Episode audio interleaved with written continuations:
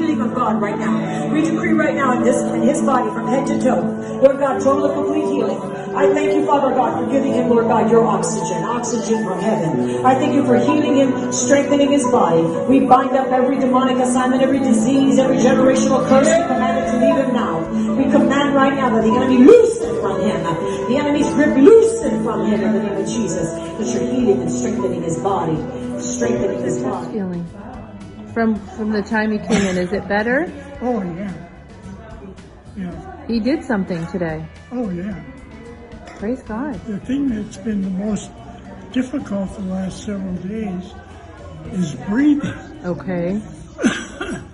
And I, I never thought I could stay here more than a half hour this morning.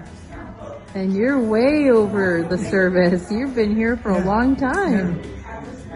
And I feel a healing in there today. It's always good to be in His presence.